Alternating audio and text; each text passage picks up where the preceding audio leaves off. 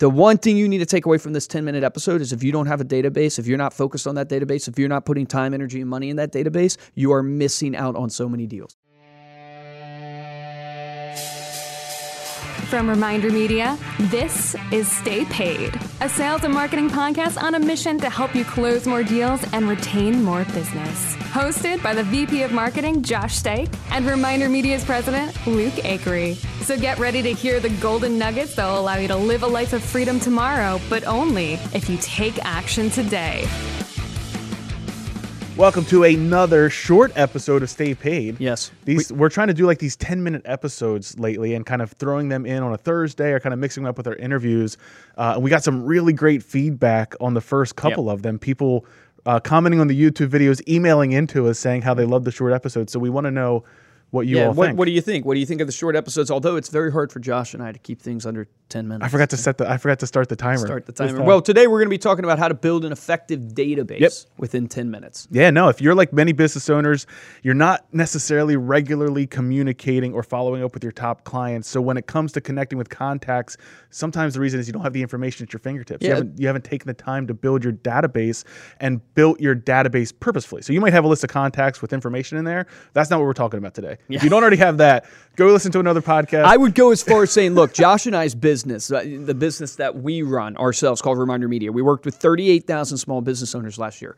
Our biggest pain point in getting people to use our products is not actually teaching them how to use the products or anything like that. It has to do with actually just getting a database of clients and prospects out of them. It's, it's insane to yeah. me that your business, the value of it, is built on your database. Mm-hmm. But so little effort is put in on a daily basis into refining and building that database. So we're going to give you some tips and some ninja tips, some hacks, whatever you want to call them today. Yeah. Hopefully you will apply. But the one thing you need to take away from this ten-minute episode is if you don't have a database, if you're not focused on that database, if you're not putting time, energy, and money in that database, you are missing out on so many deals. Well, let's start from scratch. Let's say that you don't have it yet. Who are you going to include in that database? All right, so I'll give you kind of three areas that you should add to your d- database right away. One is your friends and family. M- many, many people don't add their friends and family because they think, they tend to think of their database as, I'm going to spend money on this, and I don't need to spend marketing on my friends and family. I don't want them to know me as the insurance guy or yep. the real estate agent. It's the absolute wrong mindset. You got to get over that because your uncle doesn't know you as Luke, the real estate agent. He knows you as Luke, the nephew. So you got to add your friends and family to the list. It's a natural way to get referrals, a natural way to start out in any business, especially service-based sales. Second is you have a social routine. So this is where you got to think outside of the box. Do you go to the gym? Do you have a place of worship? Do you go to the same grocery store every day? Do you go to the same Starbucks every day? Who, if you go to the same Starbucks, who's the barista? Who are the, they're called baristas, right? Barista? Barista, see? Uh, I don't, I'm not even going to make an excuse. That was just me not being smart. I don't know. I don't know. I've but heard the point being is these people you meet socially every single day should be in your list. You should start building relationships with them. Think even further outside of the box. Who delivers your mail? Who actually takes away your trash? I think it's pronounced may- mail. Okay. Well, Josh is making fun of my accent now, so no. But the point being is your social routine, the people you come into contact with over and over and over again, you should add them to your list. That's your sphere of influence. And then third, you want to put your clients on the list. Notice how I didn't really say past clients because I'm a firm believer that your clients are once a client, always a client. So you might segment them in your database as past clients and stuff like that, but you want to put all of your clients that you've ever done business with and all the people you want to do business with on your list. Absolutely. Here's some other things beyond just the, the standard first name, last name, address, phone number that you want to make sure that you're including whenever you're building this list. Make sure that you're including p- important dates. So these could be birthdays, these could be anniversaries, these could be the last time that you uh, spoke with them. These are things that you want to be able to use as a talk trigger, as a, as a way to reach out to them and yeah. follow up with them for that uh, special date.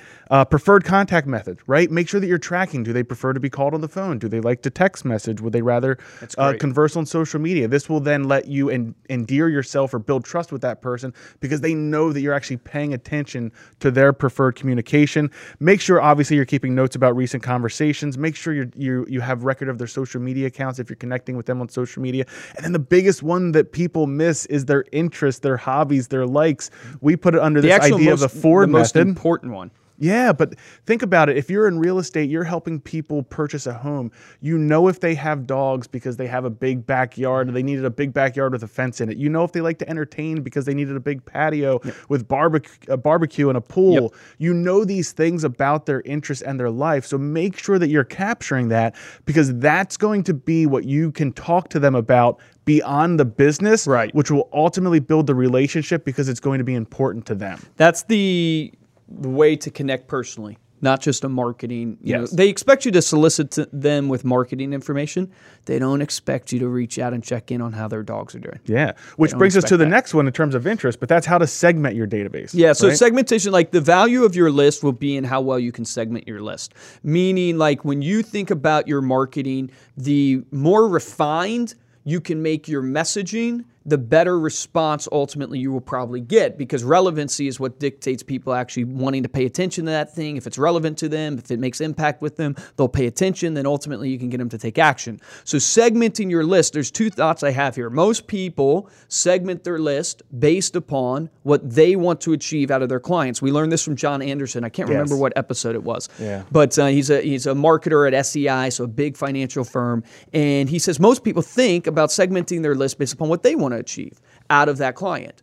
But he says you need to think about it a different way. What if you segmented your list based upon what your clients want to achieve? Why is that so important? It's so important because now you know how to reach them and what to send them and what's of value to them. And this whole concept of serve, not sell, this whole concept of if you give, give, give, then you can take, that's what's going to trigger people wanting to give back to you. It's going to be dictated about what someone else wants. So that would be a tip I would give you, is think about segmenting your list right now based upon what your clients want. Mm-hmm. What are they interested in? What do they want? What value do they want? And then from a segmentation standpoint, when you think about what you're after, you know, you got to think about almost like the funnel. Where are these people in the funnel? Where are they in the buying process? And are they just at the interest phase? Are they actually looking for something, looking for a specific product? Are they ready to buy? Are they past the buying phase? Another tip I would give you when it comes to your database is not everybody in your database will buy from you, and yeah. it doesn't mean they shouldn't be in your database, because mm-hmm. they could be an advocate for you. So you need to segment your list based upon the funnel of where they're at in the sales buying process, because that's going to dictate your communication as well. No, I love that. So many people send the wrong marketing message to the wrong people because they don't understand, or they don't have that segmentation in place, where if this was someone who was just, we would call it top of funnel, where they're just in this awareness phase, right? Mm-hmm. They just basically know about you, or they saw something on your website that they wanted, so they put in their email address for something free. Then you can move into the consideration phase, where they're actually looking at your product or the thing that you're selling. And then the bottom of the funnel ultimately would be this uh, this decision phase. Yeah, right? the purchasing phase, yeah. basically. So then that brings us into our last point, which is you've got your database, you segmented your database. Now you have to actually use your database. The more contacts, the better. I mean, you guys have heard of like the thirty-three touch program from the Millionaire Real Estate Agent. We had Eric Fang on today talking about you have to have four to six touches to build familiarity and increase your closing percentage upwards of eighty plus percent. There's all this research out there that proves it. But the, the key here is that if you have a database, you need to be consistently connecting with mm-hmm. them. You need to consistently connect. And we believe in omnipresence, which means what? It means you should connect with them digitally. You should connect with them social media. You should connect with them through the mail. You should connect with them face to face. You should connect with them at events. Like there should be so many ways. You should connect with them on yard signs if you're in real estate. It's this omnipresence. Like how many connect times? Connect is the key word. Yeah. How many times can I hit this database? Yeah. Because the more I can hit this database with relevant information, the more I build familiarity, which also breeds trust. And if people, you get into a trust situation with people, they think of you, they end up using you. Well, you hit, the, I mean, you said it, relevant information is such a critical uh, word in that sentence, because, you know, we listen to like the Grant Cardone's like, hit the list, hit the list, yeah, hit the hit list, the because list. If you're not emailing them, if you're not hitting the list, you know, they're never going to have what, the chance what, to buy from you. What good's a list if you don't hit the list? Right, but what, so we kind of fell into that trap of like, all right, let's, we got to, we got to email more, we got to email more. Oh, wait. People aren't digging the information, or we're not sending the right information to the right people. Let's start providing value. So yes. we just began writing completely new emails um, about topics that were going on currently, about providing things like this podcast or what we've learned from the podcast, videos that we've recorded that match that person's uh, yes. demographic or psychographic or whatever information we would have on them or have spoken to them about. And then the other way to look at it is we kind of always look at it as a dartboard, where you kind of work in rings, mm. right? The outer ring are your contacts. These are people that you probably just have a name and information with.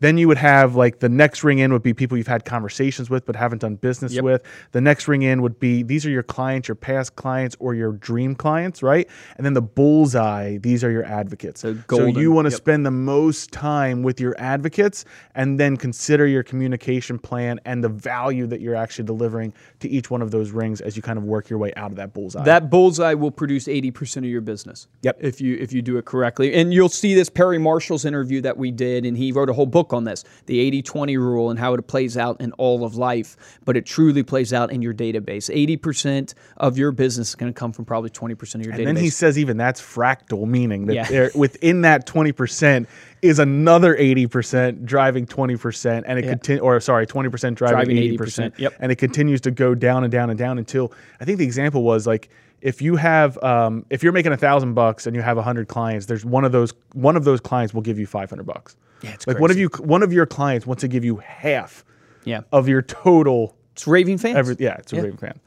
So anyway, thank you so much for listening. Uh, I'm going to sneak in a knock knock joke here, then, just see how many people made it. Knock knock, Luke. Who's there? Cal say.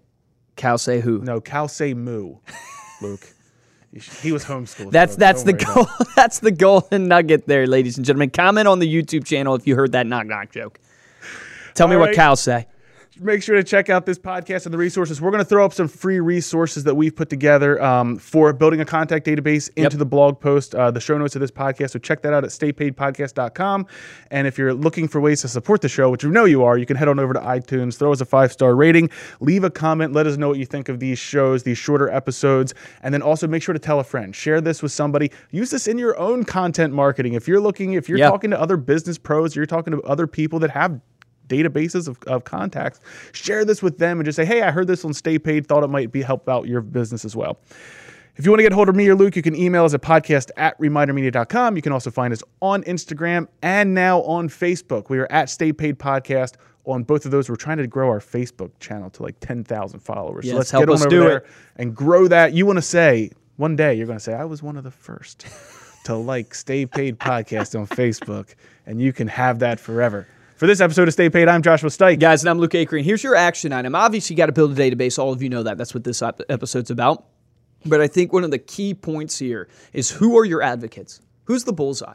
Like, the most important thing you can put in your database is those advocates. Those are the people you got to take care of. All these principles apply, but they apply the most to the advocates, because the advocates are the ones who actually drive your business. So you should then, after this podcast episode, sit down and go, do I know who the advocates are, are in my database? And if you don't, you need to find those people. And then you need to ask yourself, how am I actually staying in touch with these people consistently? Remember this, the difference between a top producer and a mediocre producer is top producers take action. So take action on that today.